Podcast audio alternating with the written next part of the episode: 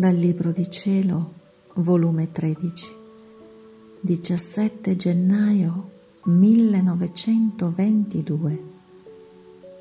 Ogni bene che la creatura fa è un sorso di vita che dà all'anima sua. Stavo seguendo la passione del mio dolce Gesù in un istante mi sono trovata fuori di me stessa e vedevo che il mio sempre amabile Gesù veniva trascinato per le vie,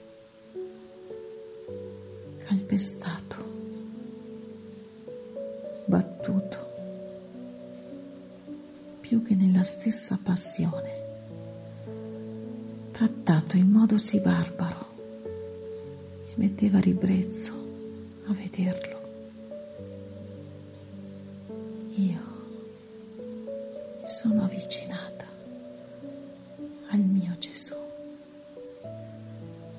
per strapparlo da sotto i piedi di quei nemici che parevano tanti demoni incarnati. Lui si è gettato come se aspettasse che io lo difendessi. Ed io l'ho portato nel mio letto. Onde, dopo alquanti minuti di silenzio, come se volesse riposarsi, mi ha detto, Figlia mia, hai visto come trionfa il vizio, le passioni in questi tristi tempi, come vittorioso cammina per tutte le vie. E il bene viene calpestato, battuto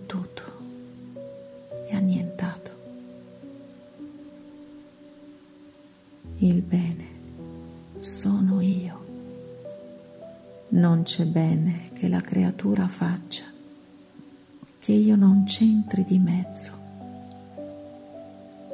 Ed ogni bene che la creatura fa è un sorso di vita che dà all'anima sua, sicché quanti atti buoni fa la creatura, tanto più cresce la vita della sua anima, la rende più forte e più disposta a fare altri atti buoni.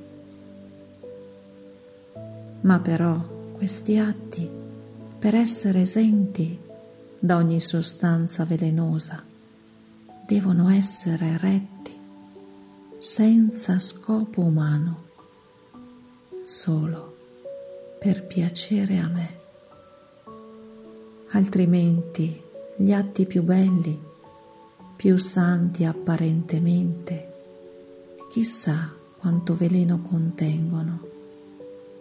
Ed io, essendo puro bene, rifuggo da questi atti contaminati e non comunico la vita.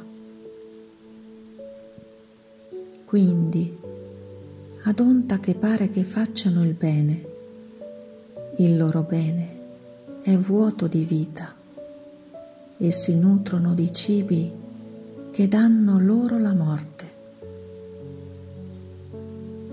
Il male spoglia l'anima della veste della grazia, la deforma, la costringe a ingoiare veleno per farla subito morire